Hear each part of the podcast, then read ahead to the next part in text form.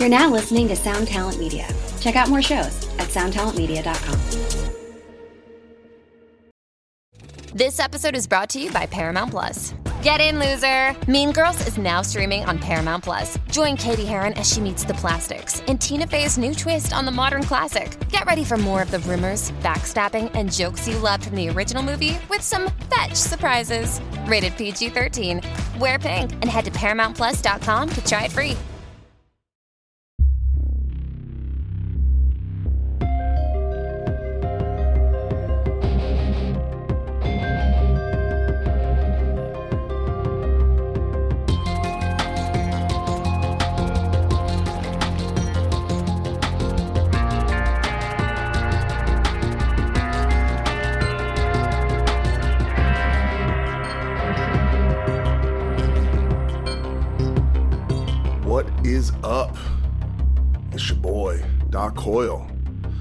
For another episode of the X Man podcast. Thank you, as always, for checking out the show. I am in not so sunny Manchester, England. Bad Wolves just wrapped our two month long tour with uh, Volbeat and Skindred last night. We played in front of like 25,000 people in the Netherlands, which is crazy. Uh, really, really a sight to behold. Maybe the, I think the first time we ever played a stadium, it was actually like a uh, small st- soccer stadium. You know, the big stadiums hold, you know, upwards of a 100,000 people, but it was still, still pretty incredible. And, and yeah, we did it. we're not we're not totally done. We have four shows left in the UK headlining, uh, doing some small rooms. So it's going to be a big contrast to the Volbeat tour doing these giant arenas. Uh, but it's going to be a lot of fun. But no, huge, su- super huge thanks to Volbeat and their crew, Skindred and their crew. Everyone was just really incredible. And it was a long, long time. It's like I feel like I'm not really going to be able to reflect on it till maybe I don't know months from now or years from now. Who knows? Who knows? But uh, when you when you leave home for two months, man, that's uh it's a lot. It's a lot to deal with. But you know, definitely grateful we get to do this and. And Europe's an, an, an incredible place. And so just the opportunity to see the world and do what we do, I love it. I really do. But I am looking forward to going home. I really, I really am. So uh, with that said, I'm actually I'm not going to do a big monologue right now. I'm actually going to do kind of like a an epilogue, and I'll explain it a little later. But uh, right now, I'm just, I'm just going to get right into this week's show sponsor. Uh, it's a band from South Florida named Papillon. I believe that's how you pronounce it. Um, I hope I'm pronouncing it right. And if I'm doing it wrong, then I apologize to the band and uh, they can come yell at me via email. My apologies, guys, if I'm pronouncing it wrong. Uh, but we're going to play a new song from them entitled Prophet of Ash.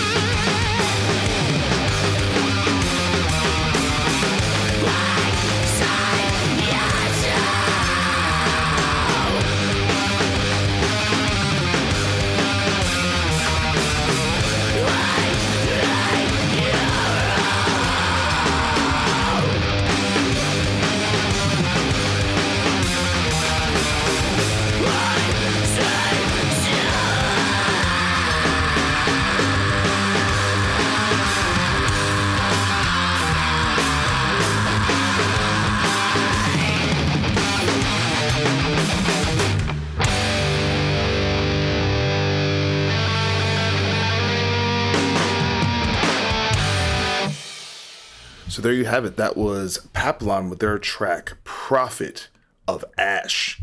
And uh man, I had like a very old school kind of black metal vibe and you know especially in the in the presentation and how raw it is i feel like you don't really hear recordings like that very much anymore and it definitely makes it stand out you know because everyone you know has these like kind of perfect sounding records and it's uh it's got a vibe man it's got definitely an evil evil old school vibe um but yeah if you want to check that out that's actually part of a uh, new three track ep that uh they just put out and uh, oh, the way you spell the band's name is actually uh, P A P I L L O N. Um, if you want to check them out, go to their link tree, which is Papillon S F L for Florida, South Florida, and uh, and yeah, they are essentially they're unsigned and they're they're open to working with labels, promoters. Um, you can find their new EP on all streaming services, Spotify, Apple Music, etc. And they are booking shows down in South Florida for the next year. And They have some music videos coming out this year on YouTube and Vimeo, and they're looking to also put out a new LP in 2023. So head over there and uh, tell them Doc and the X Man sent you. All right. Without also, if you'd like to sponsor the show, just uh, shoot me an email at the X Men Podcast at gmail.com or just uh, get them in the DMs. Uh, I think we have availabilities coming up, so just holla at your boy. All right, without further ado, I'm just going to give a quick intro to our guest this week for the second time on the X Man. It's a little just catch up uh, conversation with Brandan Schieppati of Bleeding Through X 18 Visions, essentially because we're doing these reunion shows with Bleeding Through and God Forbid. I thought, you know, it'd be a perfect time just to catch up, see how he's doing, and uh, talk about the shows, talk about what's going on bleeding through. And you know, you know the man. He's badass, old friend. You guys are gonna love this. Enjoy my conversation with the awesome Brandan Schieppati.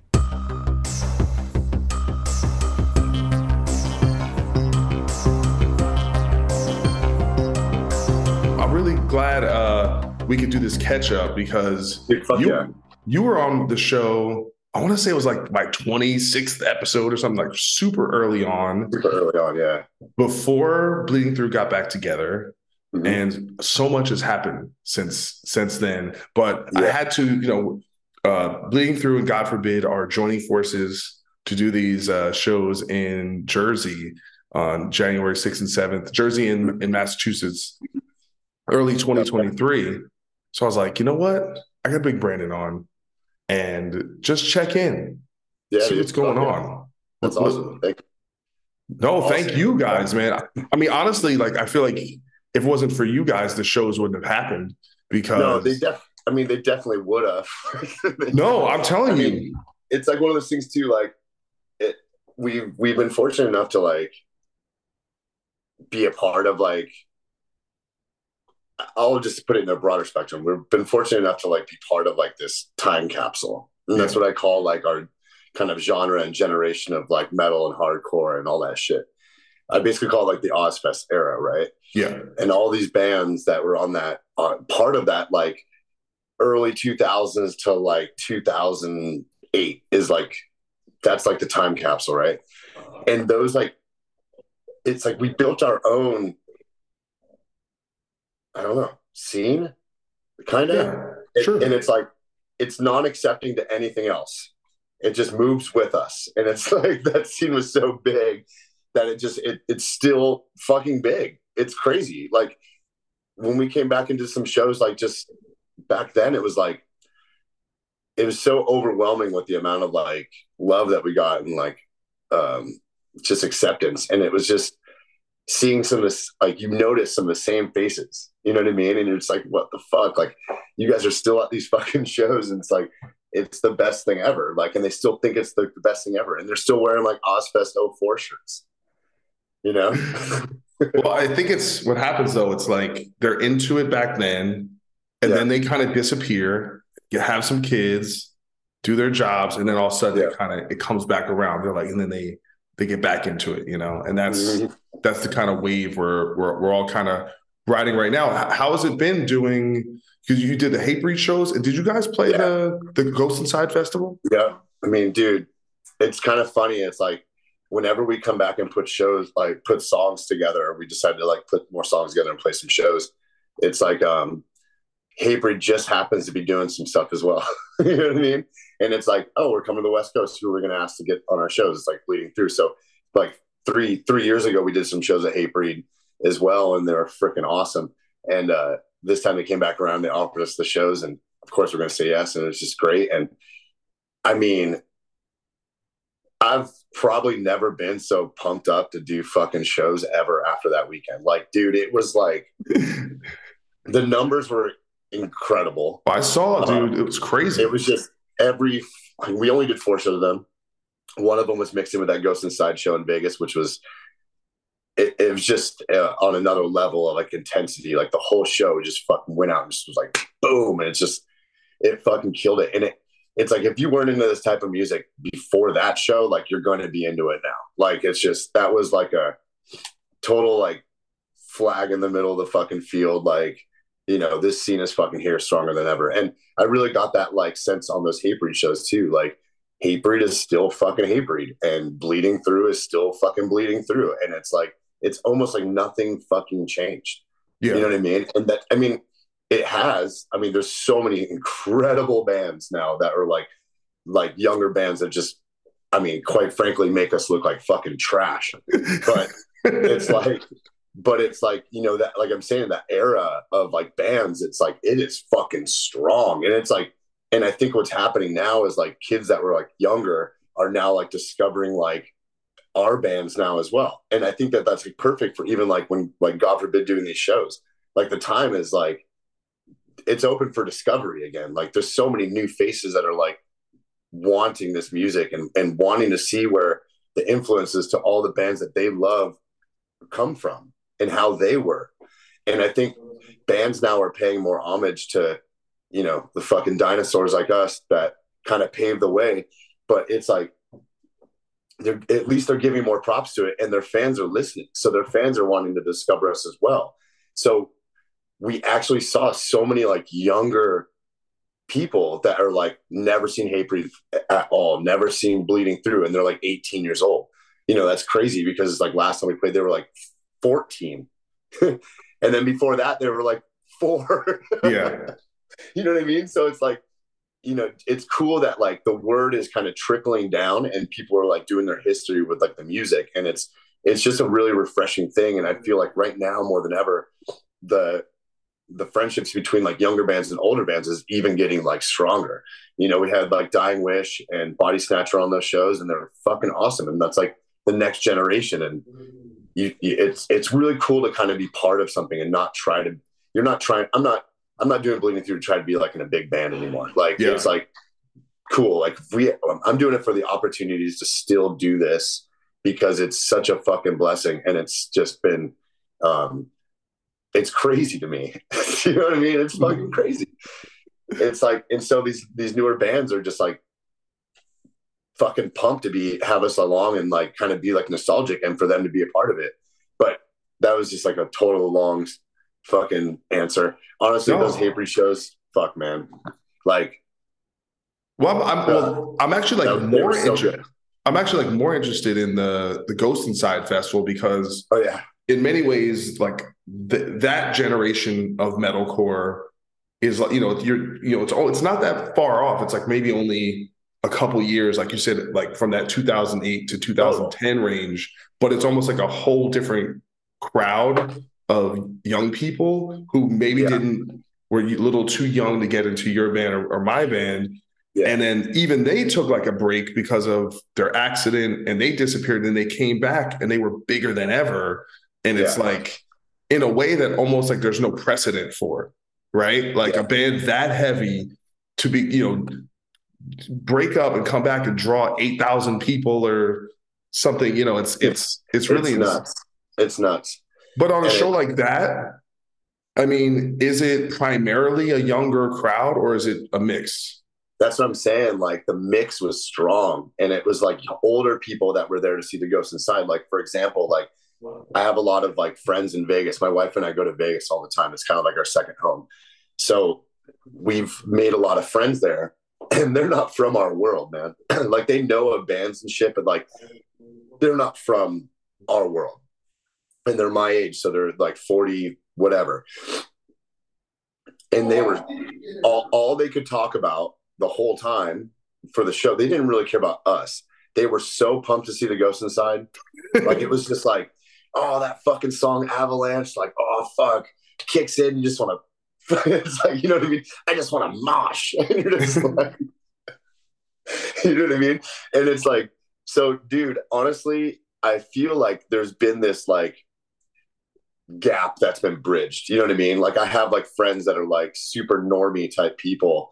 No, that's so mean of me to say, but like not from our world, you know what I mean? And they're discovering sure. like bands like now still, and like through our friendships are discovering more. And it's like they send me like, dude, have you heard Lorna Shore? And I'm like, bro, like how do you listen to that band? Like I love that band, but if you're just getting into this type of music, I feel like that'd be like one of the like last bands you want to just. That's like diving into the fucking like deep end first and then swimming your way to like the shallow end. Like if you're gonna try to just understand Lorna Shore like right from the get go, fucking all right. You know what I mean? That's cool as fuck. But it's like even like that, like there was young kids there, there was old, there was this is the there's you've you I guarantee you've seen this too. It was fans of your band that are bringing their now fucking 15, 16 year old kid. Yeah. You know what I mean? Oh, fucking, my dad's been wearing bleeding through shirts forever, and I get to go see this band. Like, how fucking rad is that? Like, that's something that was really cool. So I feel like that show was really like such like a like a like a it bridged so many gaps. You know what I mean? You know, it was just a it was refreshing to see. Everything that we've been doing is so re- refreshing. Like people are so pumped in it and accepting the music, including myself. I mean, you know, I'm just a fucking I'm a well, snob, dude. And well, I think it's one of the ones that told you're one of the ones that told me you're like Brandan, like where we come from, it's it's like you know snob world, like how intricate can you be and how technical and what are your transitions like? And then I remember you saying to me, sometimes you just get one day you just got to let it go and just accept music for what it is. And if it moves you, it moves you, and don't even think about the other shit. And I actually remember, I mean, maybe you don't remember you saying that, but you said that to me and honestly like i've discovered so many more bands now that i would have been so elitist against you know what i mean that mm-hmm. because they just fucking they move you if the music moves moves you it moves you yeah i mean and that's like i look at a band like turnstile for example right it's just power chords right yep. and they're like becoming one of the biggest rock bands in the world Dude. and it's just because the music moves people it they does. made they made a piece of artwork that connects. And, you know, it's like even like us being on this Volbeat tour, I almost like undersold how much of their music is just punk rock. Right? Just just just punk, just just four chords. And people go nuts. And it's like because yeah. it's ele- it's elemental, right? It's like some of those things, or like, you know, you know, they do a lot of like 50s kind of uh old rock and roll stuff where you're like, oh. it's literally the building blocks of all the stuff that that have come after it but all that stuff it's not about technicality it's not about uh showing off it's just like this thing that hits you in your gut you know that yeah. just is always it just moves people and it's it's like and being able to kind of like i had to unlearn the uh the the being so into guitar stuff or being into technical stuff or the heaviest thing and just get into like you know music is emotion and just kind of yeah. vibing on that and like how does it hit you and and de-intellectualize it you know? Yeah totally. And that's and i honestly think fans are doing that too. Like i feel like the fan like fans of bands are accepting like i said before like turnstile and lorna shore are perfect examples okay? You have like the it's like a math equation. The derivative from both of these bands is like the hardcore world right? And that's what can happen. One band goes Lorna one band goes turnstile yeah. But now it's, I feel like, I mean, this dates, but it's like, remember like in the fucking night, like let's say mid 90s, it was like you would see shows like being from Jersey, you'd see like Dead Guy play with like Lifetime. Yeah. And it just somehow fucking worked, even though the bands were so opposite. I find that right now that's happening more than ever, where I feel like different types of bands are being able to tour with each other because I think I think people that are listening to music are more accepting to all types of stuff because there's such good examples of of all types of of I don't know, Come on, to say genres, just all types of paths of their music. You know what I mean? Like there's the turnstiles, there's the Lorna Shores. You know what I mean? So I feel like right now is just such a positive time. Like that's, I mean, these God forbid bleeding through dates. I mean, fucking Nora's on that shit, dude. That's hey, crazy as fuck. I like, made that. I made that happen. I was well, actually, well, Carl hit me up and he's like, "We got to do these shows." And I was like, "All right, let me like let me figure it out." But I was I was really adamant about that because you know, and then some people in my band, I'm not gonna say who, were like, "Why? Why are all these old bands on there?" I'm like, because that's what people want to see. Those the, the the people who are coming out, the people who've been begging us to play for 10 years since we broke up that you know they want to see us with the other bands that from that era. yeah, yeah, like and, and it because it, it, was a community.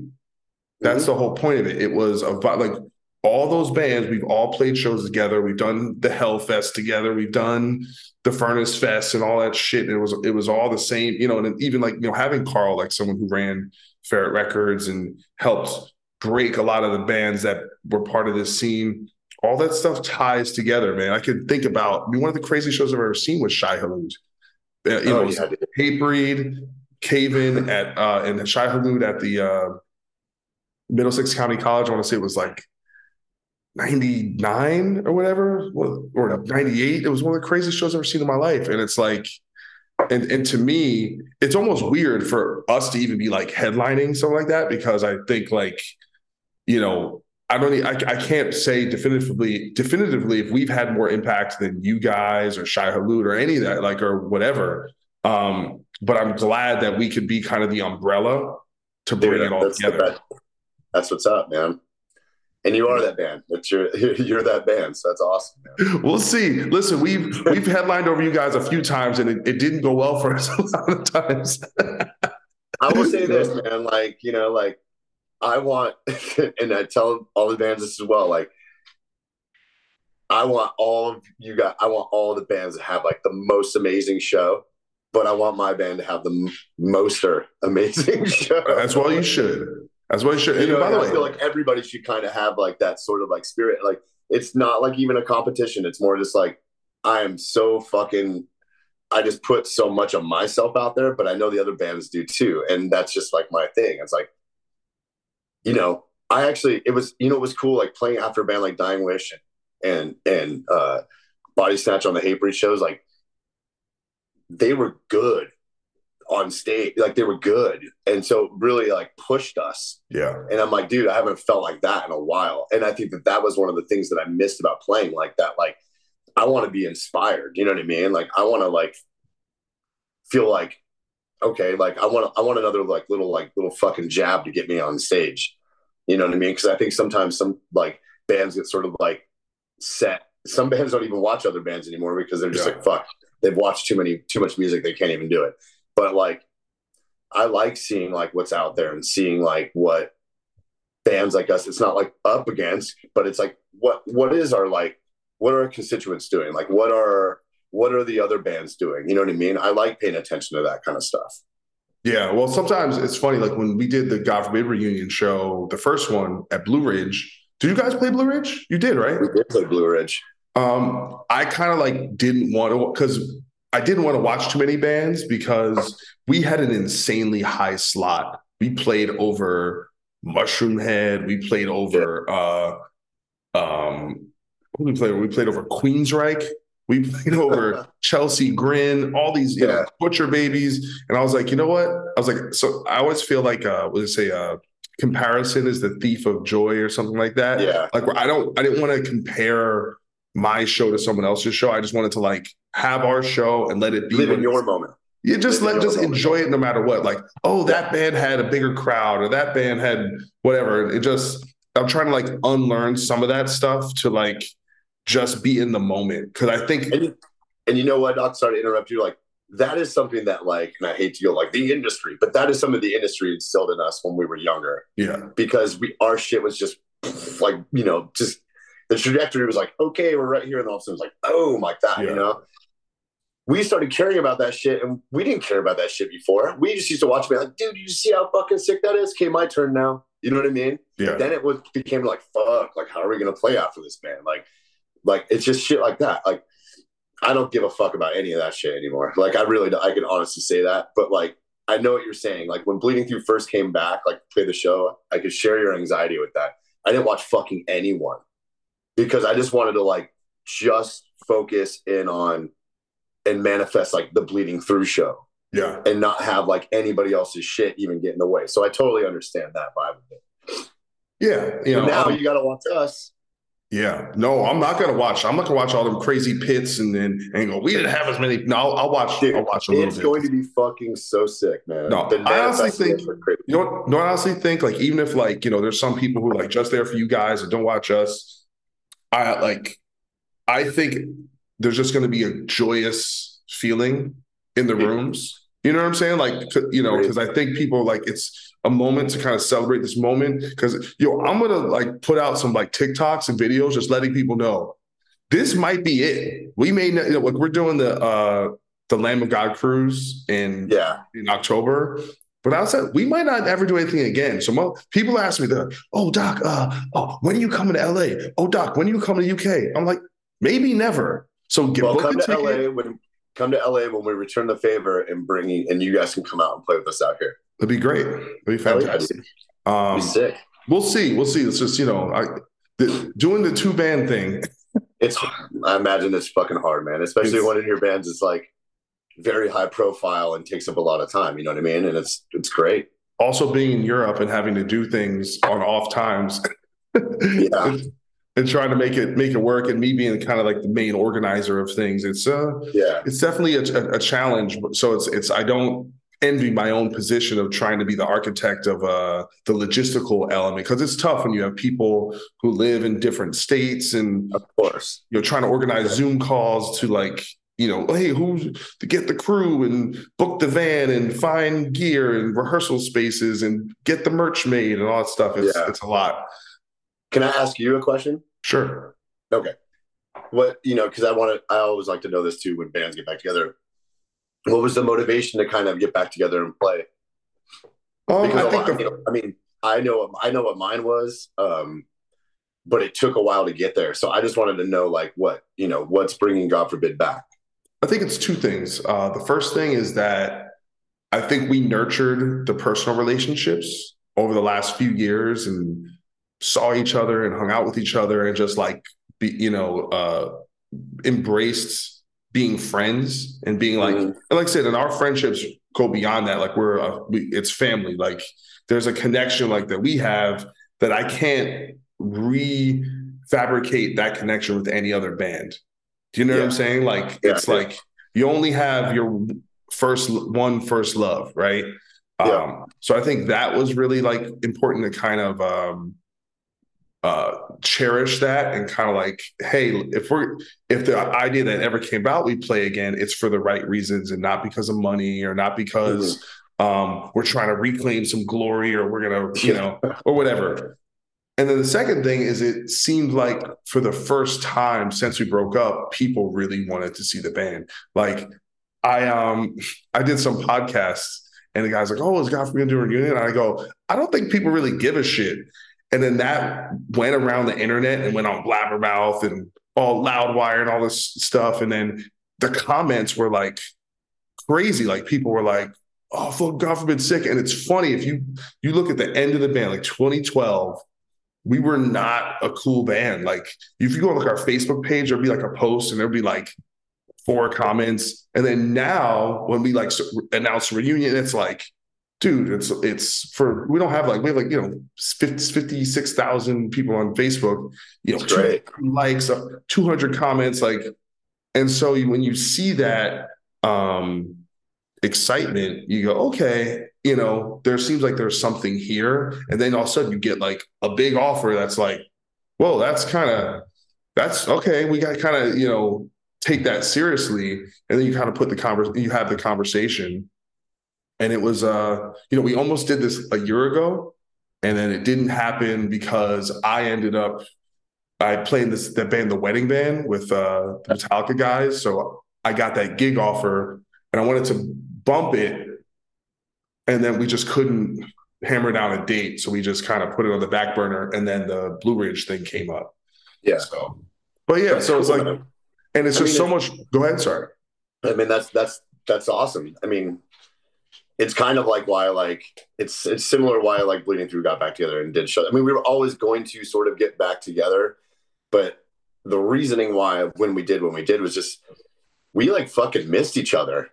Like, you know what I mean? Like, like Marta's like my fucking sister. Like, I miss her and I miss, you know, Ryan and Derek and I miss like it's the moments, right? And it's something that you started taking for granted. And it's like, and it was one of these things where we put it off. We we we started right like right before COVID, put out Love Will Kill All. It was doing well. We started touring, like not touring, but playing shows going to Europe. We were busy. We were like the machine was moving. And then COVID, it was like boom, and then it was like I I think through that time I I have a greater I had a greater um under like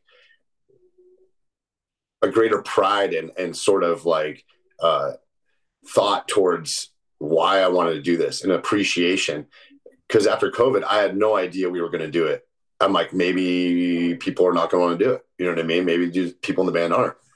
And the fact that we get to do it still now is just, it's overwhelming. And like, I get like emotional on stage now, like emotional. And I'm just like, tell people, I'm like, listen, I'm emotional motherfucker, but I could also bury you in the ground. So don't fucking, you know what I mean? So I'm like pure dude goth. Like I wear eyeliner, but I watch sports you know what I'm saying? Like you're the you're the Chad uh, meme. so it's like it's just uh I'm glad that you guys are back. Like I, I was when we got the offer, it was like a no-brainer. Like it was like I said yes before I even asked the band, but then I asked the band and half the band couldn't do it. Yeah. And I'm like, fuck. Because I was just like full boat, we're going, like no questions asked. It was like even even our even our agent was like that was the quickest you answered a text to a uh, you know a offer just because like i can't we can't we can't wait to go and like share that moment with you guys you know what i mean and let's have it just be a fucking celebration right it's a big and that's deal. why it's it's just fucking that's what it is and your band fucking rips Thank you guys you. have no. always been you guys have always been humble to a fault you know what i mean? And like you are one of the biggest influences on bleeding through you know? Wow. like it really it really it really was. We started playing on line six guitar heads because you guys played line six guitar heads. Wow. like this is no joke.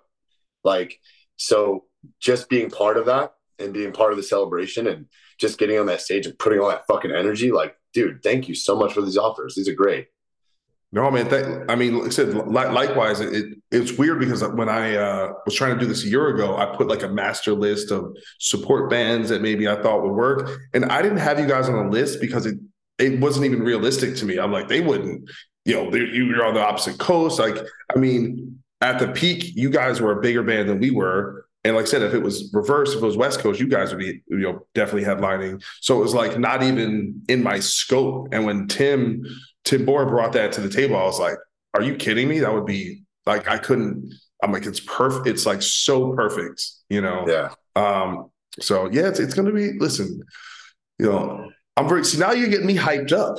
Yeah, you should be. That's what Jasta was saying to me. He's like, all these years I didn't want to take Bleeding Through on a full U.S. tour. He's like, I should have, because you'd be like the best hype man. I'm like, well, back then I wasn't so hyped out, but now, like, fuck yeah, dude, let's get it. Seriously. Like, there's no bad shows anymore. There yeah. not for our bands. None of them are going to be bad.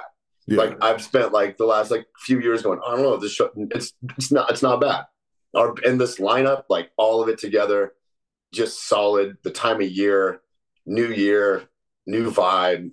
Let's fucking do it, man. Yeah. Also, we got we got John and Matt from Shadows Fall with their new band yeah. playing the shows. So it's like their Living Wreckage is fucking sick as fuck, dude. Part of the, you know, it's part of the family, part of the the yeah, crew, and that was really important to me to like, oh, you know what, we get a new band in there, but familiar homies, and yeah. you know, and so I'm I'm really looking forward to it, and it's uh you know, I'm excited for you guys, man. I was, you know, listening to your your new record and you put out the EP, which is like fucking yeah. so heavy. It's like Thanks, fucking man. crazy.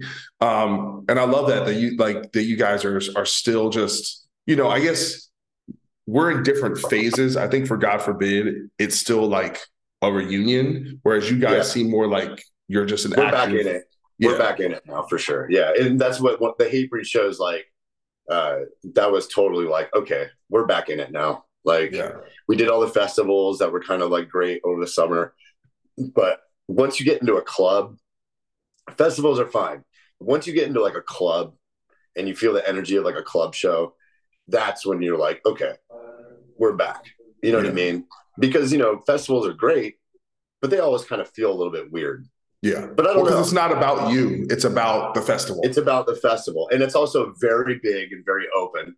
Um, I mean, you're you're more used to it because of Bad Wolves, and for a second there, Bleeding Through is touring with like Manson and shit. So we kind of figured out how to work those crowds too. But it, there's nothing that kind of like there's nothing that kind of emulates like just being in a club. And I think after those Hatebreed shows, I'm like, okay, we're back in it. So That's let's awesome. let's do it. You this is the celebration of your return out to the world and then just kind of like figure out a way to do it. Because the right. fucking this, it needs you. This scene needs you, man. You guys fucking kill it. Love it. Well, trust me, there's I there's all kinds of stuff I'd like to do or like in my mind sound like a great idea to do, but it's it's just a lot of work and a lot of massaging of uh, yeah. of, of situations. So you know, I I always told I tell everybody I go with God forbid everything we do is like the one thing. There's no yeah. like, we'll do this and then we're gonna go on tour. We'll put out. albums. just like we're doing it's that one thing. That. We commit to that one thing, and then we'll work on it. Um, and that's how I'm, how I'm kind of taking it. Because after we do this, like I said, we're not going to play again for nine months. Yeah. so you know, yeah. so there'll be, a, there'll be a lot of time to to really uh, reflect on on that. But uh, listen, I'm I'm looking forward to it. Um, I think it's going to be really special. And I gotta I gotta like, you know, I gotta get these guys ready because I'm like, listen, it's gonna be like you know like Rocky Four, yeah. where like you know uh, Rocky is up in the mountains, you know, training, and then yeah. you know, fucking the Russian, you know, is is he's up there, he's training. Like we're each. I'm, I'm just telling guys, listen, right now, bleeding through is in the rehearsal room getting we're training, man. we're training. Oh man! All right, man. Well, listen, brother. I'm I'm really excited. I really thank you for for taking your time to uh, be on the show again and it'll be amazing just to see you in person and really just enjoy the moment you know for like oh, yeah. i think this is a good moment for our scene and for our culture and um, it is historical to me and i'm telling motherfuckers if you don't I don't care where you live. You live in Ohio, live in Florida. When are they gonna come to Florida? Maybe never. Get your ass on a plane and yeah. see the show. Yeah. And this, by the way, this might be Nora's last show ever. Damn. So like putting it to bed. So fuck, man. Exactly. Yeah that's the that's the thing. Go drive to these shows to see our dinosaur bands because hoping for a tour is not gonna happen. Like people are like, oh, Bleeding Through should go on like a tour. Nope, it's just not gonna happen. We're just in other places of our lives where we have obligations at home that can't allow us to go out that long. You know? I mean, we're the same way for, for the most yeah. part. I mean, you got two guys got kids, normal jobs that they can they can basically take like you know maybe some vacation time here or there or you yeah. know things like that. So and it's I'm respectful of that, and I wouldn't you know, I think I actually like this better because it makes it more special and you don't get burnt it, out. It, it, it kind of does. And then you won't hate your band. You could always be like joyous together.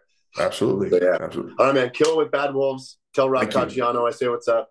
Actually, I'm going to see Suicide Silence is playing across town, so I'm going to go to that oh, show. Those are my dudes. Tell Mark and Eddie I say hello. We'll do. Take care, brother. Or tell them all I say hello. Absolutely. I was just talking to Eddie yesterday. I was feeding his ego. Tell him he's the fucking he is the pinnacle of deathcore vocals. Everybody that's doing it now that sounds gnarly, or they just want to be him. There you and go. it's fucking true, bro. It's true. He's so good. So he is. He is. All right, man. Doc. You take, take care. care. Bye bye. Safe out there, dude. Later. Thank you. Bye bye. I am the devil, and I am here to do the devil's work.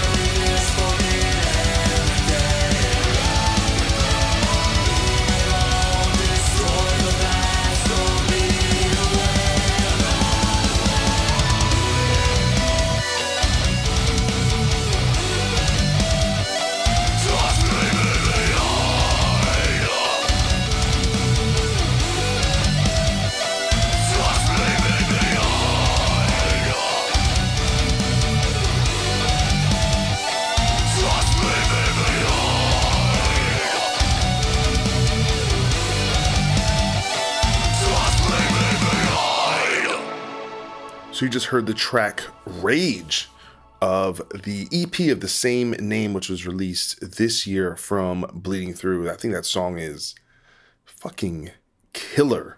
Really, really cool song. Uh, hope you enjoyed the conversation with Brandan. Love that dude.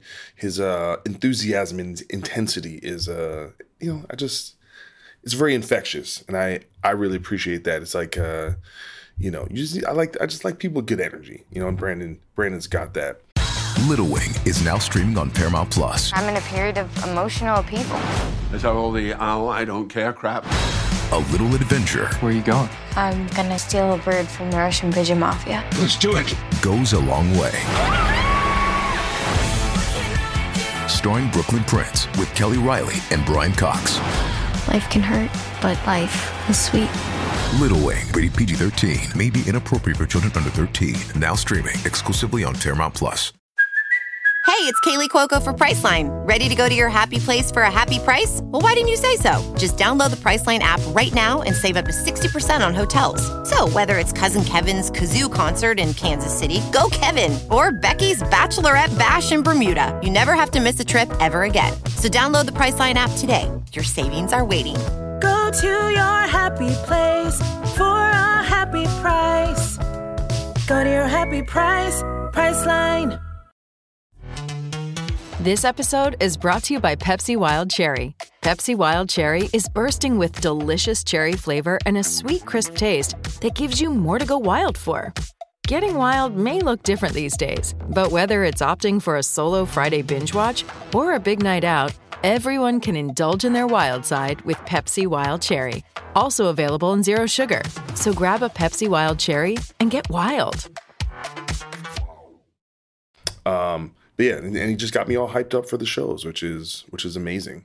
So uh, what do we have going on right now? Is I'm actually kind of trying some different things with the format of the show, and I wanted to do some things where perhaps we do a more traditional interview section and then also do some more topical stuff. So I've been kind of collaborating with uh, my friends at the 2020 podcast and also members of the Lost Symphony Band, as you probably noticed lately.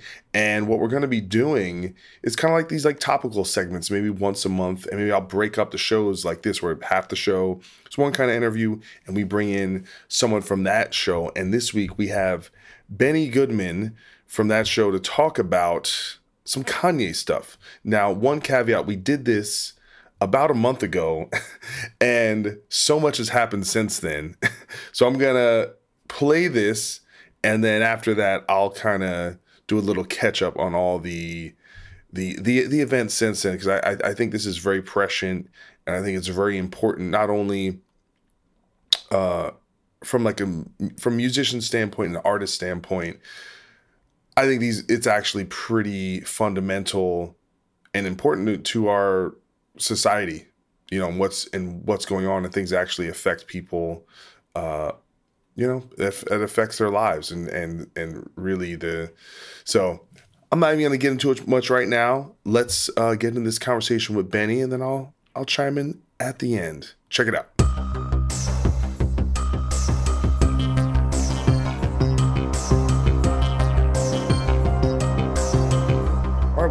Benny Goodman, welcome back to the show as part of a little topical segment, you know, because I, I, like talking about what's going on in the news, especially stuff that's pertains to the music world and the industry. And uh, you know, you guys from 2020 podcast and uh Lost Symphony are gonna be, you know, joining me once a month or so to kind of just help me chew on some of the good stuff that's happening in in the ether. And uh, right now there's nothing kind of bigger than what's going on with uh Kanye West and well, uh, let's be real. Hold on. Sorry to interrupt you, but let's sure. be real. My friend Doc, this incredible guitarist from Bad Wolves with this incredible podcast, said, Hey, I'll prove that people should go over to 2020 2020-d.com by talking to you because you guys are interesting because we've actually had you on our show a bunch of times. So I want to say thank you first off for helping prove to the world and all of your wonderful listeners that maybe it's worth going over to 2020-d.com and listening to to Doc's episodes because they're all fantastic. That's right. Thank and, you. Uh, and also, you know, you guys have some amazing guests and there's three hosts. So that means that means the show is probably three times as good as this show. You know, if you think about it. We have Siobhan from Starset. So, like, if you like that band, she's she's so much cooler than I am. So that's right. I don't probably know why. Smells better than us as well. One hundred percent. Yes, we know. And we and the best thing about uh podcasts, you know about those scratch and sniff podcasts. you can smell the Joe Rogan's weed. yeah, I could smell my own weed usually on my podcast. there you go. There you go. That's where the that's where the deep thoughts come in. But but no, I I I, I wanted to talk about this this subject because it's kind of infinitely fascinating for me and also complex, right? Uh because we have a, a figure, Kanye Alex. I'm, I'm not calling him Ye. Fuck that. I'm dead naming him. He's Kanye West. All right. um, despite what, what, what he he he prefers, but no, he's he essentially has gone on this tirade from one uh interview to the next, stating, restating, doubling down on this anti-Semitic trope um, and stereotype, you know, that essentially Jewish people are running this cabal and they control all of the industry, entertainment industry, and media.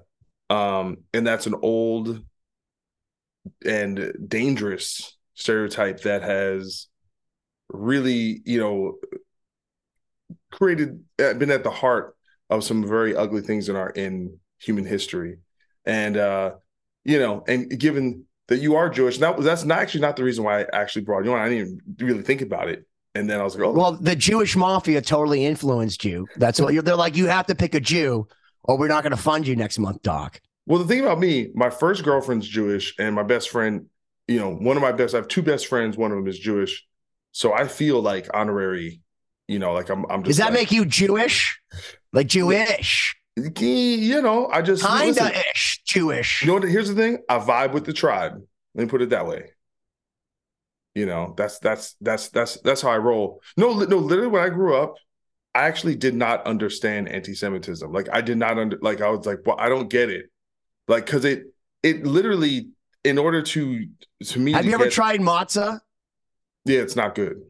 Oh yeah, that's where I can understand it. Yeah, I mean, Yeah. I can understand if you're not educated and you try matzah and you're like, the Jews think that this is good for bread. Like, I can understand where you're like, oh, uh, these guys are nuts.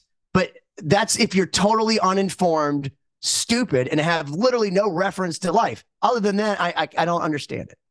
yeah either. I, I never i never really i mean i don't get most bigotry um but this one in, in particular is is something old and there's a lot of roots to it um but when you hear things like this and i know you know we had talked before this you said you weren't following it too closely but how does that No. make you what you haven't been following it Well, no, I, listen, again, it's like uh, it, when Will Smith hit Chris Rock. You know, at first you're like, I, I, I don't watch that show. I don't care about them. But then you couldn't walk outside, just like OJ Simpson for that little period of time where it's like, you don't know about it. So, yeah, I'm aware, like I am in the matrix. I'm aware that there's a guy named Kanye West doing crazy things. But let me give some back backlog here as far as why I have not given any fucks for long time. I remember going and watching on television that they had some special on this incredible, smart entrepreneur, um, billionaire, uh, black rapper guy. And it was Kanye in his own compound singing Smells Like Teen Spirit by the Holy Nirvana in his holy church. And he was singing without autotune, which I give him uh, total credit and props, but terribly, very terribly. And everyone around him were like, if they were on one of those uh, Jesus infomercials where it's like, I have been saved.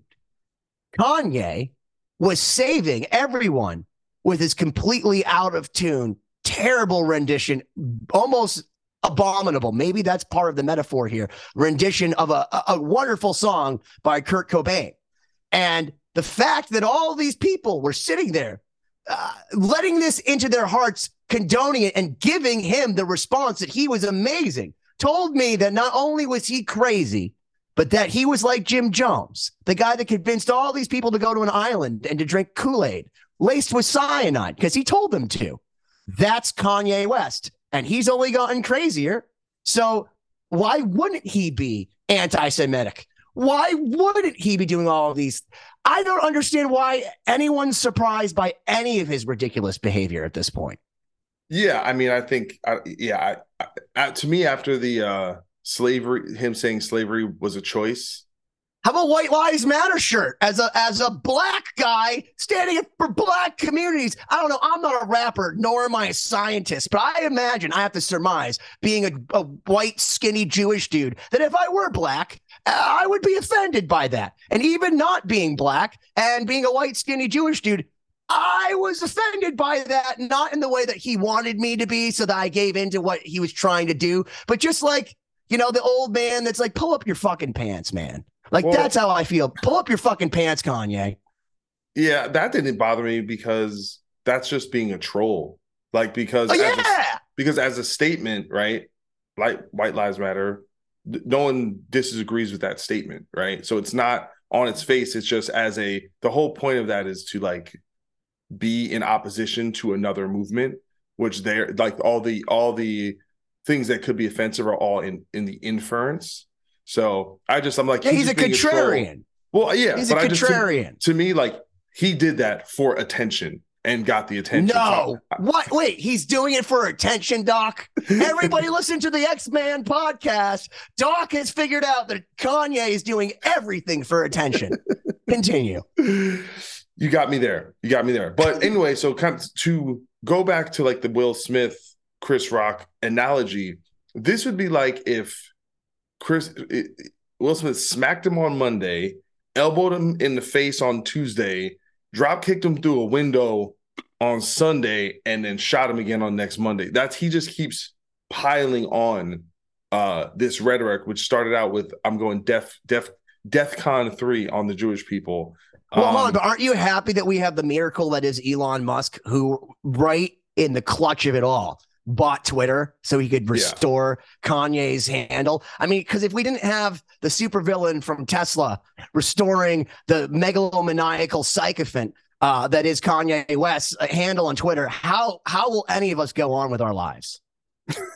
well, I, th- that is to some degree ironic, and given given the timing, and also a kind of I don't know. Like I feel like there, you know, there's been I saw some tweets, you know, like about this triumvirate between Trump, Kanye, Elon. You know, we had, you know, kind of this. uh I don't know. It's, it's like if the the Joker was like a a, a three three man tag team, kind of just, just no. It's Pinky, the Brain, and Krang from Ninja Turtles all like fucking working together. I'll let you infer which one's Pinky. I'll call him Donald Trump. Like literally, like uh, Kanye West is Krang. That's what he is. He's out, all, he's out of his mind. He's he's just going to be a brain of himself walking around all bionically because uh, he's a dude. He's a supervillain. So is Elon Musk. Remember how he said he wanted to give the whole world internet service? You want to know why you want to do that? So you could take it away because he is a supervillain. And if we haven't figured out with him saying, you know what, trying to flex, I'm going to save all the hungry people in this world, which is a sad thing. You go to LA, just LA, go down LA, and it'll hurt your feelings how many people are hungry and homeless. And this dude's like, nah, I'm going to buy a platform that 55 year old politicians use and get porn pictures from. Well, I feel like the the Elon thing is a different conversation. Let's keep it Let's let's bring it back to the to to the. Oh yeah, different supervillain. Sorry, I'm sorry. I didn't mean to digress. But no, but as as a, a Jewish man, is this something that uh, you know?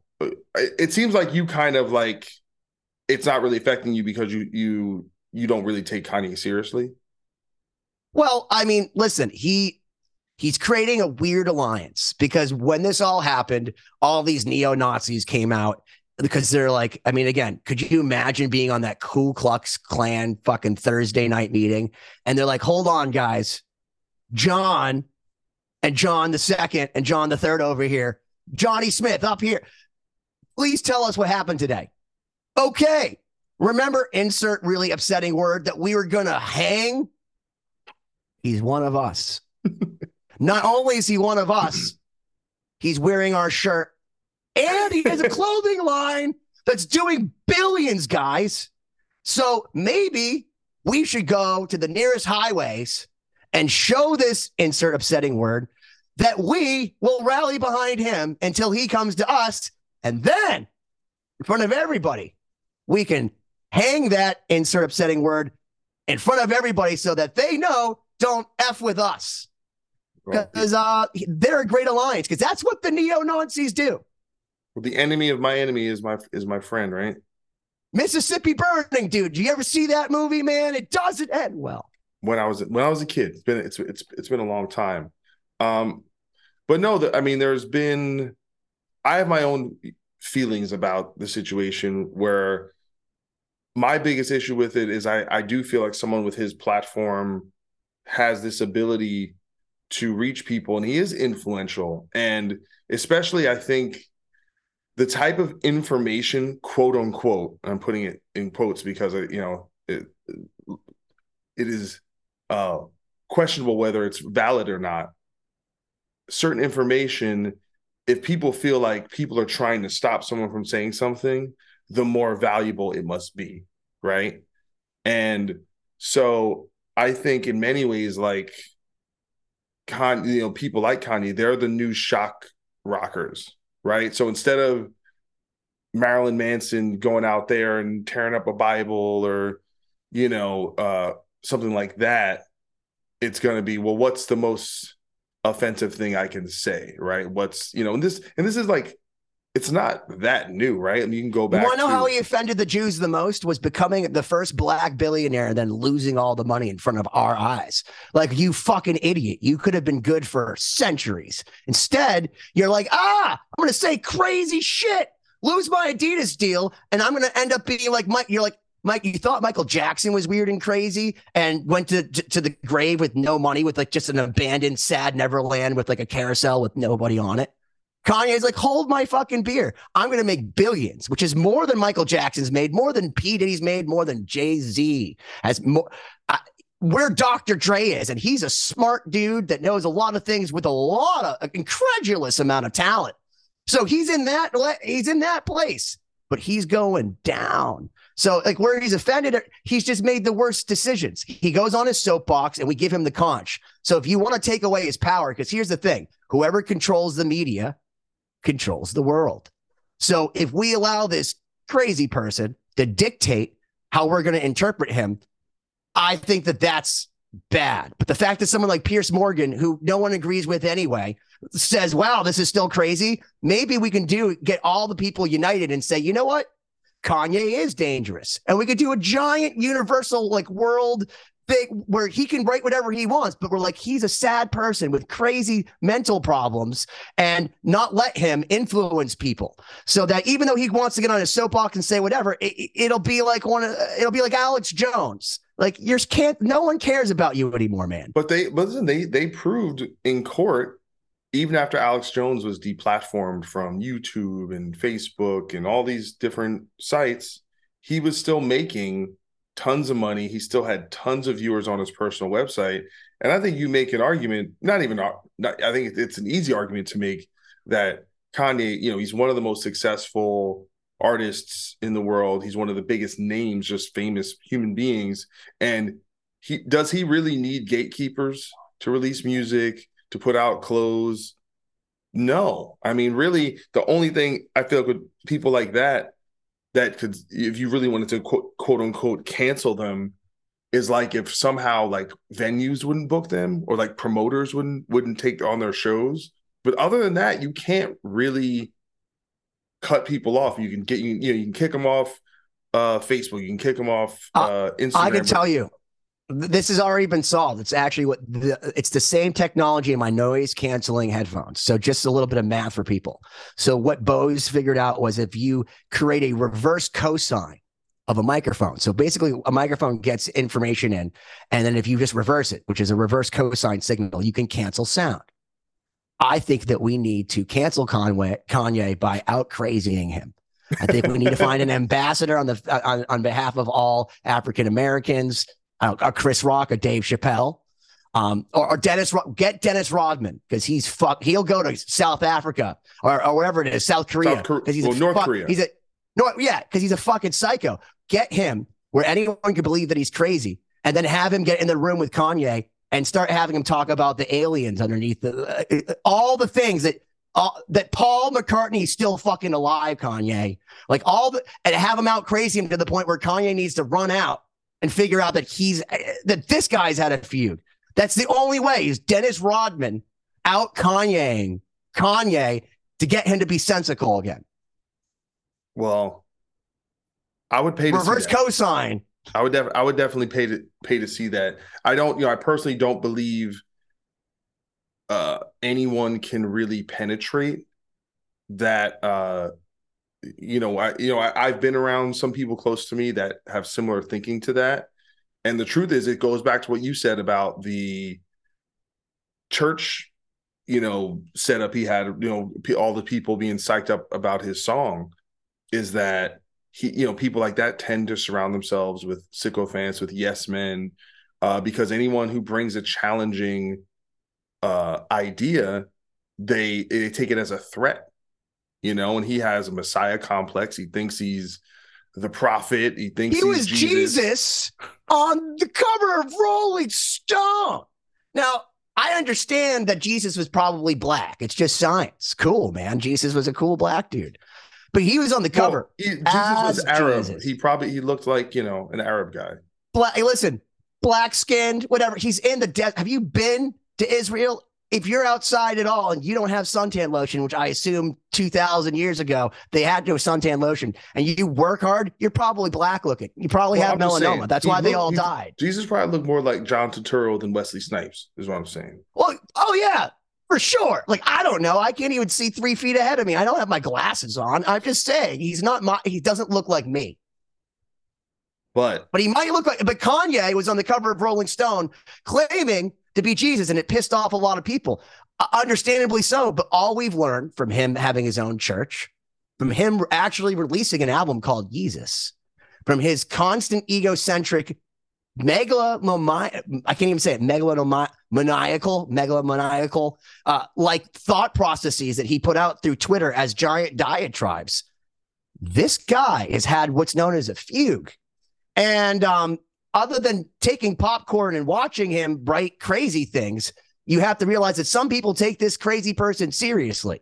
So again, I, I, think the important thing is maybe we need to have people, you know, again, your Piers Morgans, who are normally like, yeah, cool, I can get backstage at the Kanye show. Like, write articles that say, hey, man, I was cool. I was down with Kanye, but now I think he's like Hitler. And it's the, it's the same thing with Eric Clapton. Again, I was saying this to you on the first time we did this around. I loved Eric Clapton. Then I found out he's a racist. He's a blatant racist. He also denies science. He's been against everything to do with any COVID research. And I'm not going to get into that, but like he's actively stupid. So there's been a lot of people that have written about him like, hey, man, I don't mean to cancel stuff. I'm not into cancel culture, but you should be made aware that this is a hateful person. He believes these hateful things. He's openly said these hateful things that maybe you don't agree with. Stop giving him money. I stopped giving Eric Clapton money. Maybe we can do that about Kanye. Have some people, you know, Jay Z, who's cool, who like, maybe if you like rap, you'll like, I respect, I respect Z. He's married to Beyonce, the coolest chick in the gang. Like, if he said to me, it's okay to not like Kanye, well, I would trust him over my Jewish white friends. Yeah, I mean, but it's interesting though, because you say you're not into cancel culture, but there's also this will to go, you know, well, we we shouldn't have this thrust of of money supporting someone who has these views. So isn't that cancel culture?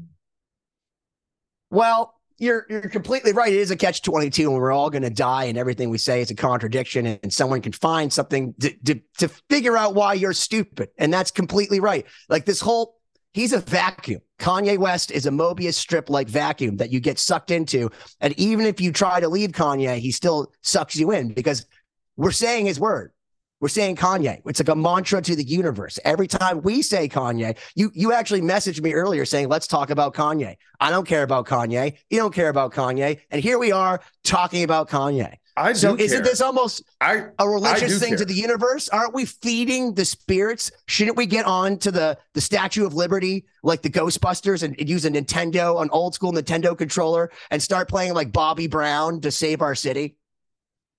Well, I think it takes a little more than that, but I think certain instances bring up uh things that we need to talk about. I think he's he's a lightning rod for certain things because he's one of the few people, if the not the only person, willing to push things to a place of uh recklessness, right? Like some people will go, "Oh, I don't care. I'll do this." He really does not care. Like he's proven in the past 2 weeks, he does not care. He will he's like, "I'm going to say whatever I want to say and you can't shut me up."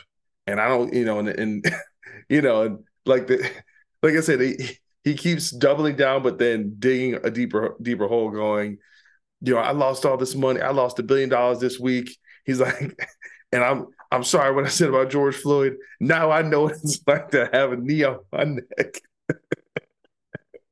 Yeah, it's like watching an absolutely mentally disabled human being try to learn the concept of empathy in real time in front of you and fail miserably because you realize that his his mental thought process is so egocentric that like he truly believes. Okay, so here's an actual quote from him. I understand culture, period. I am the nucleus. If that's not the epitome of what egocentrism means, which for those like that play guitar like myself that may not know what that word means, it, it's the thought process that everything revolves around you and that your world is so full of itself that you, you can't really see past your own nose, which I understand because if you're an artist, it's okay to be egocentric. But egocentrism to the level of narcissism that he has, he literally thinks he's the center of the universe. He is the nucleus, which if you read like Leibniz or Spinoza or Descartes, where they say like, what is the one thing? What is the one true thing? Which is a philosophical concept. It's Kanye West. Well, I, but I, I'd say to some degree, he's not totally wrong, right? Because especially in hip hop, right? Usually there's this like definitive lifespan for for rappers where like most rappers, it's like, you know, five to seven years where they're in the spotlight and they kind of fade away.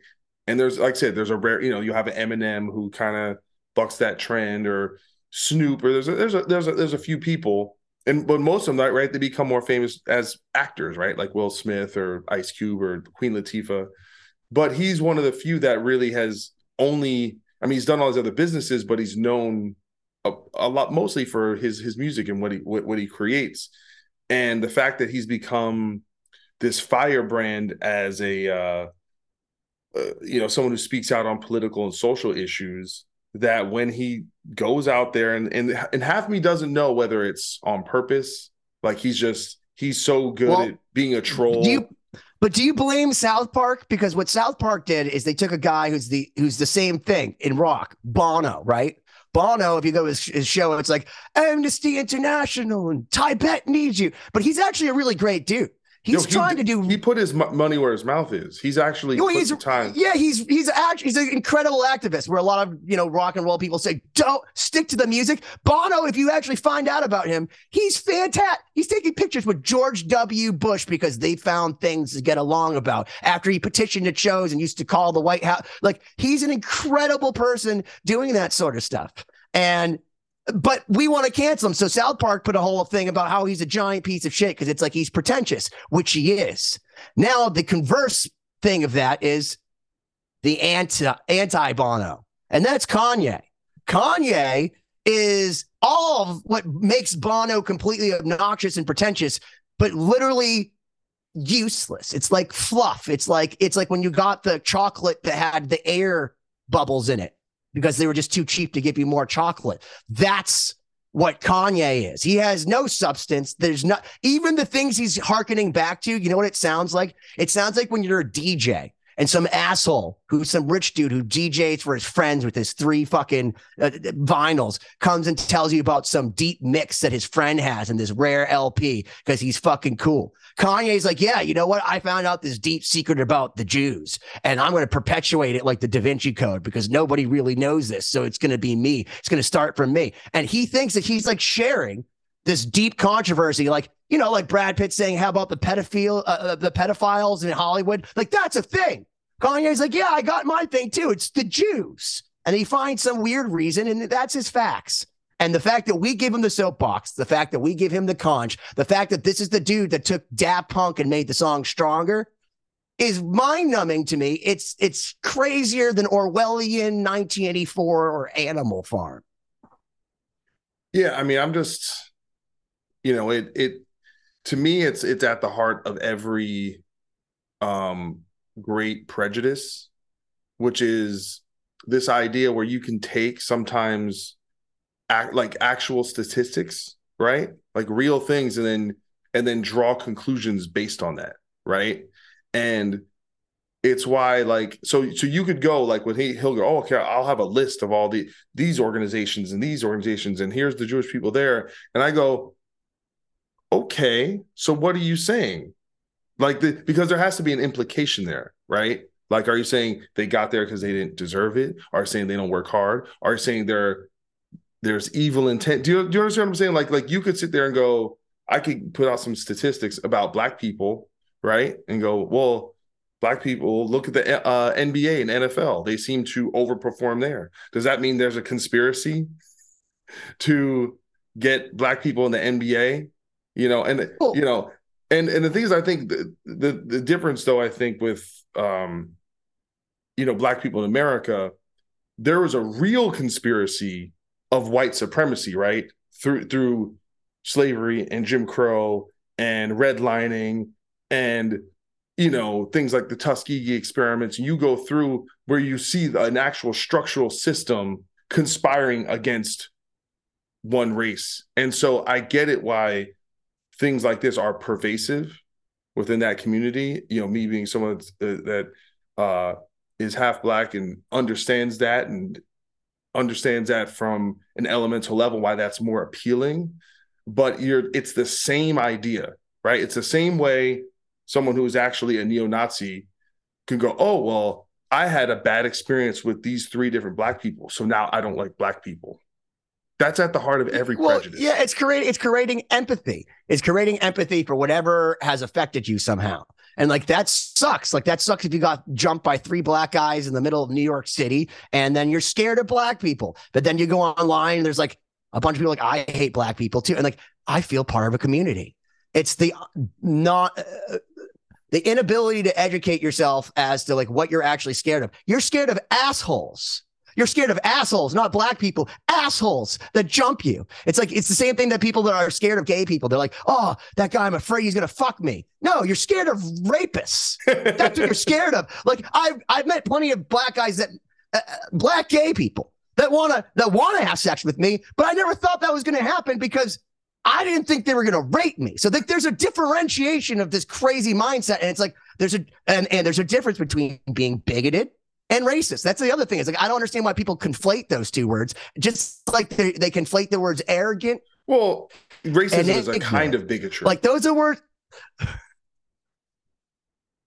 You know, that's well, just yeah. Just, they're they're both forms of assholery. Yeah. yeah. yeah. Oh yeah. It's a course. different genus. Yeah. Um, but I mean, e- either way, I guess. But some people are way more focused on what they hate. Like I hate well, Jewish people, not well, just it, Jewish it, black people. Well, the interesting thing is, you know, in these several of these interviews, whether it's Piers Morgan or Lex Fridman, um, people point this out. They they actually try and walk Kanye through it and explain to him why why his thinking is wrong and immoral, and he literally does not get. But do you find no irony in the fact that the celebrity apprentice, as appointed by Donald Trump, is walking Kanye through why he is immoral and an Is that not? Who was the celebrity apprentice? Piers Morgan. Oh, I didn't know that. Oh yeah, no, that's how he's on this planet. That's how people give a fuck about him because he went on Uh, first off, the Celebrity Apprentice, what a great show! I love Donald Trump as a fucking host. Man, he he actually was right when he said he was better than Arnold Schwarzenegger. Like, because Arnold Schwarzenegger, I love him. He's a way better politician, way better human, way better everything else. But Celebrity Apprentice, he was not by comparison to Donald Trump. And Donald Trump would have all of these these meetings with his children where he would like decide these moral things, like, oh, well, we shouldn't do this because of that. And Piers Morgan got through the whole thing. So he, like Bret Michaels, like um uh, the uh, what's her name the the the dead female um comedian who's the greatest Joan Rivers I love Joan Rivers man she got through it they were all celebrity apprentices so he appointed these people and they're still saying despite going through Trump Academy hey man maybe you should pump the brakes right does that say anything to anybody does that does that say anything to anybody watching the Twilight Zone? That is Fox News. That is the BBC at this point. Like, because they have to report on this. They do you ever think that they sit there and go like, "Is this really the news I have to read today? Like, this is actually a news thing." So I got I got to give it uh, Elon Musk and Trump and Kanye credit that triumvirate you were talking about. That they somehow man, they make great news. No matter, even though they're going to be the the reason our planet destroys itself. Like they're the reason the Arctic is is is all thawing. They're the reason that we have incredible inflation. They're the reason that the ozone is thinning. But we can't stop watching them. Well, despite the entertainment, I, I think this stuff this stuff will manifest itself in some really ugly and destructive ways. Um, unfortunately, and so I can only I can I can pick my moments to, to where where it's funny like a, you know a couple times here and and it is funny but it's also like uh, the opposite side of comedy is tragedy. so you know well, I, it's funny okay when I say funny it's funny in the same way as you'd wonder if Nero while he's watching Rome burn and playing a fiddle is like chuckling to himself. Like I feel like I could be Nero going ah Look at all this beautiful city and all of its culture just going to shit. But man, I'm nailing this fucking caprice right here. like that's kind of how I feel when I watch television. In fact, that's why I stay in the studio all the time because every time I leave my house, even go to the grocery store with all the other mouth breathers, I realize it's scary out there and I'm I'm becoming more agoraphobic. And then I relate with someone like Howard Hughes, where I just want to again have milk and chocolate and edit my giant uh, film with all the airplanes because out there they don't understand the blueprints. Absolutely. All right, brother. That's a good place to wrap it. Thank you so much, man, for for being on the show again. Thank you. Thank and, you. Well, uh, first off, thank you for having me. And I really want to encourage people because Doc is one of the greatest interviewers and, and, and banter guys on the planet. But we interview him Siobhan, Corey, and myself on 2020, which is 2020-d.com. We are also on Sound Talent Media, which is part of Evergreen, along with the X-Man podcast. So we have a lot of the same guests. And in fact, if you like what Doc's doing and you're like, oh, who else did they poach from his show? Like they come on our show, we watch Doc's show, so we ask specifically different things. So it's like a, it's almost like we're continuing him. Absolutely, brother. Thanks, take man. care. I'll see you soon. Love you, brother. Cheers. All right, guys. I hope you enjoyed that conversation with Benny Goodman. Huge thanks to him for being on the show. Now, like I said, I recorded that quite a long time ago, like about a month ago. And so much has happened in the Kanye saga since then. Uh, the terrible has gotten much, much worse. And this was kind of exemplified by this interview he did on um, Alex Jones. It seems like Kanye is devolving worse and worse and worse, and more of his kind of true hateful uh, rhetoric is is coming out. So I'm gonna give a little little timeline. so this all started back in October, early October, where he went to some event and wore White Lives Matters shirts with Candace Owens. I mentioned that in Talk with Benny. Then he went on Tucker Carlson and was very reserved, but was saying to me, to me things that sounded troubling. But he was completely um, embraced, kind of by the right wing, you you could see like Ben Shapiro really praising him, and everyone at Fox News, they just loved everything. Even though we found out after the fact that they edited out all the anti-Semitic s- stuff he said. Then after that, he gets let back on Twitter. He gets more or less praised and has his uh, back patted by Elon Musk. And then, right around the time that happens, he posts to Instagram a text with Diddy saying Diddy is being controlled by the Jews. Then you have the DEFCON 3 tweet, right? Which I think was the most kind of uh, blatant thing that that set all all this off. I'm going DefCon DefCon three on on the Jewish people, and then also referring to I am Jew, and you know you know saying he can't be anti-Semitic because you know the black Isra- uh, Hebrew Israelite conspiracy. Then he goes on Piers Morgan, doubles down again on his anti-Semitism. Then he goes on Lex Fridman's podcast and double and triples down on this idea. Then he goes on the Drink Champs podcast, doubles down again. Because now we're quadruple downing. And then he was supposed to appear on The Shop, which is LeBron James's show on HBO, and they canceled the episode because apparently he was saying things that are very similar. And then right after that, he aligns himself with white supremacist uh, Nick Fuentes and white nationalist kind of uh, alt right adjacent, somewhat canceled Milo Yiannopoulos. I mean, the worst of the worst. Then, with his new crew intact, so I guess these guys are helping his quote unquote presidential campaign. He goes on an interview with Tim Pool, who I think is one of the kind of least good faith actors in uh, the political world. And he walks out of that interview five minutes in because Tim Pool essentially does not back up his idea that uh, they who control everything is specifically the, the Jewish people. And so he walks out of that. It seems like a stunt. And, you know, at this point, you know, he has lost all these, uh, you know, the uh, Adidas thing has gone away, Balenciaga, all these different companies have dropped him. And then he goes on Alex Jones and goes on what is now the infamous kind of Nazi tirade. And I'll just I'll play a little uh, summary of some of the things he said, which more or less, in my opinion, speak for themselves. I, there, there's a lot of things that I love about Hitler. A lot of things. I've done a lot of study. I think Hitler was a really bad guy, and I repudiate what Hitler did. I understand that the British intelligence set him up and used I, him. I, I like Hitler. I, I don't like Hitler. And I know you're trying to be shocking with that. I'm not trying to be shocking. I like Hitler. I I see I I see good things about Hitler also. You can't say out loud that this person ever did anything good, and I'm done with that. I'm done with the classifications. Every human being has something of value that they brought to the table. Especially Hitler. Yeah, I don't, I don't like the word evil next to Nazis. I think we need to look at Oh my goodness! Just because you don't like one group doesn't mean the other. But uh, look, I fine. love Jewish people, but I also love Nazis. well, I want to say there's a lot of good Nazis that were just fighting for their country. And for them all, like George Soros, or for them all to get put in a box, they're all in a box. Every Nazi's bad. Well, could some of the Nazis have just been fighting for their country? Oh, they're all. Oh, we can't.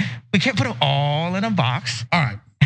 Do you have any comments on Hitler? Uh, I, I have to agree with Ye. Schwarzenegger said he loved Hitler. They gave him an award. I, I'm just saying, I don't like Nazis, and I don't like what some of the mafias are doing either. I Well, like Hitler. So there you have it.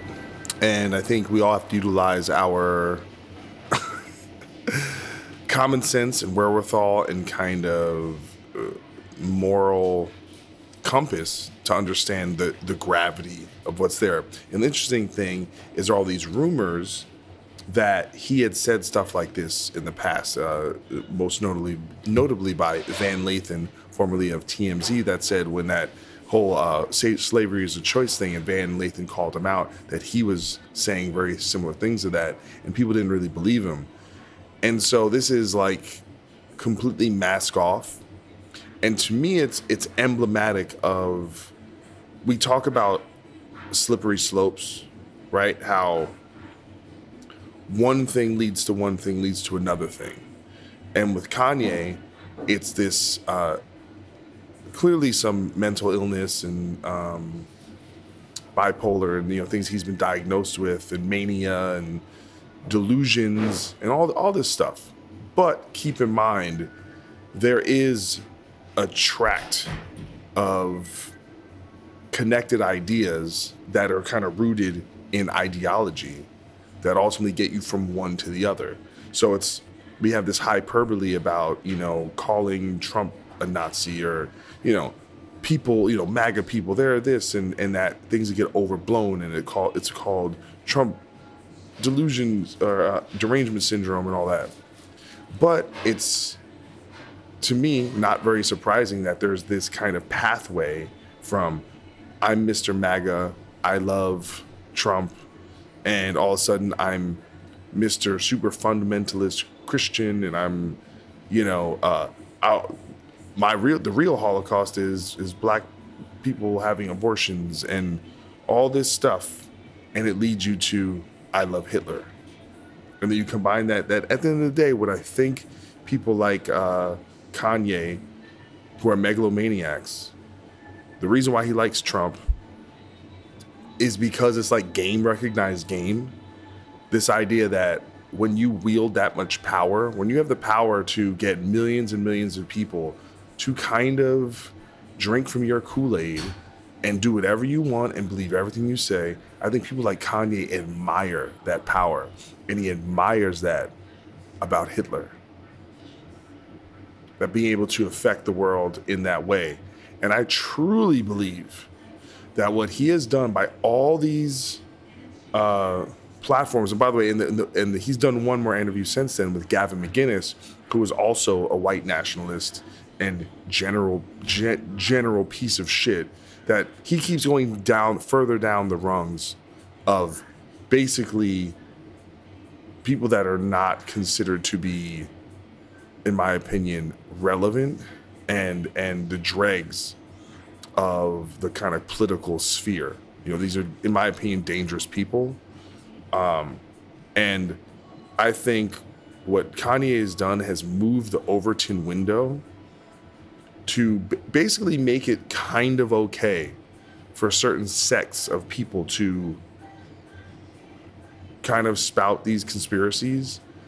And they don't, like I said, we, we have a definitive example of when you scapegoat a group of people. Because keep in mind, Jewish people are a minority everywhere except Israel, right?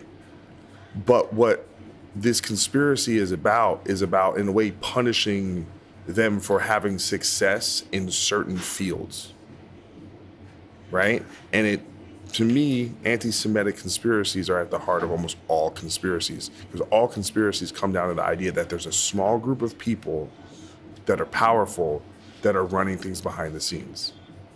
And so people do is they'll find all the oh well, look at this oh, or these companies and this oh look look who runs that and it's like okay but what does that mean? Is it possible that just those people happen to be successful and adept in those fields and have performed well? No, it has to be some grand plan or some Machiavellian thing, and that's bullshit. It's like, do we look at the NBA and go, well, all this, see, tens black people seem to do really well in the NBA. What isn't that a conspiracy? It's like, oh, uh, Asians tend to do very well in the medical field. Is there a conspiracy that they are honing in on that profession? And so, and because of that, it always goes to this. And we've seen historically, when you, again, just because you are a successful minority, you're still a minority. And as soon as you get scapegoated, that's the Holocaust is the lesson. That's why they say never forget, because it can happen again. And I've seen it with like these black Hebrew Israelites who are bigoted, who are racist, who in that documentary that Kyrie Irving put out quotes Hitler and finds common cause with that. It's black supremacy, and that is spreading and growing. And the reason why is because Kanye is considered a genius and a poet, and he's rich. And at the end of the day, the only if your value system is fucked up, and the reason why, despite me being a huge Kanye fan of his music, I've never liked him personally, is because of this ego. This I'm a god. I'm I'm Shakespeare. I'm all you know. It's like that creates a certain uh, broken value system that gets exacerbated by Instagram and all this stuff where your human value is tied to numbers how many followers you have, how many likes you have, and how much money you have in the bank account. And this, when people follow others who have very poor value uh, systems, and they don't know any better. They go, well, they're rich, so it validates everything. They're famous, so it validates everything. We have big problems. And I think you're going to see all this types of bigotry and how that manifests in the real world through hate crimes and terrorism and just groups of minorities. And again, just because the Jewish community has done well professionally in certain fields, doesn't they're still a minority. And there's still the you know, that thing of the worst case scenario still looms large because it wasn't that long ago. And so, you know, that was that's that's just my little follow up because, like I said, we we, we had this conversation uh, a while ago, and I just had to kind of catch that up. And you know, I I would say, in many ways, you know, because this the things like this test what free speech is and how we want to enact that and deal with that, right? I think in many ways, Kanye going out there on Alex Jones and telling me how much he loves Hitler, uh, Hitler and Nazis, I'm glad I know that. But I knew he was a terrible person doing things that were dangerous before that. It just validated something I already knew. But it's good to have that information. But I think at this point, anyone that gives him a platform is helping spread these ideas. And they never go away. They, they're a fringe, but they're bubbling up underneath. And when you have economic instability and you have grievance culture and people need someone to blame, this is what happens to minority communities. And right now, it's whether it's gay people or trans people or immigrants or Hispanic people, whatever whatever country you're in, that there's someone else who's coming to take your shit, and I gotta stop them. This is all part of that, and so I think Kanye West, despite you know, I'm sorry, like, no, I don't have empathy for him because he has power. All right, some people, well, he just needs help. He doesn't want help. He doesn't think there's anything wrong with him. Okay, you cannot help someone who does not want to help themselves. And please, all you people on that end of the spectrum who have all this good faith and compassion for Kanye West, please utilize that good faith and compassion for all the other people you disagree with. There's a lot of people you fucking shit on every day. You never go, you know what, they need help. You just want them to lose and you're you revel in their misery when things don't work out. So I think this brother needs to be shut down in terms of, like I said, just don't give him the platform. He wants to go out his own platforms and do what he wants. Do that, but do not ele- elevate this stuff, uh, and don't underestimate them. I made this point on Twitter, which I've taken a break from, that Jenny McCarthy was kind of a you know her her uh, public image was that this bimbo you know who's on Playboy who like hosts a show and was not really considered a serious person became the most influential person in destroying faith in vaccines in this country. So you don't need to be some genius or some quote unquote serious person to have impact. Uh, in in our society, we worship celebrity uh, even Kanye himself, he goes, I'm more influential than the president. And he's probably not wrong. So take this shit seriously. Don't, everything is not a fucking doing it for the lulls. You know, people, you know, the next time a synagogue gets shot up, remember this this is part of that. So just my little two cents. That was probably about 50 cents worth right there, but I just had to kind of follow up uh, a little bit of thoughts about that. But uh, again, thank you everyone for listening to the show.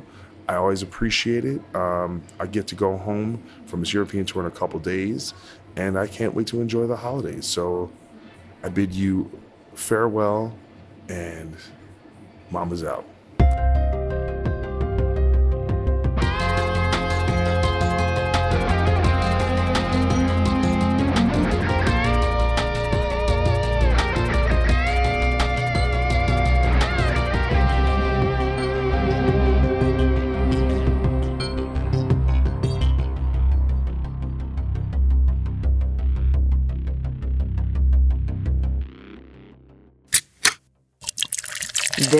Jabberjaw Podcast Network.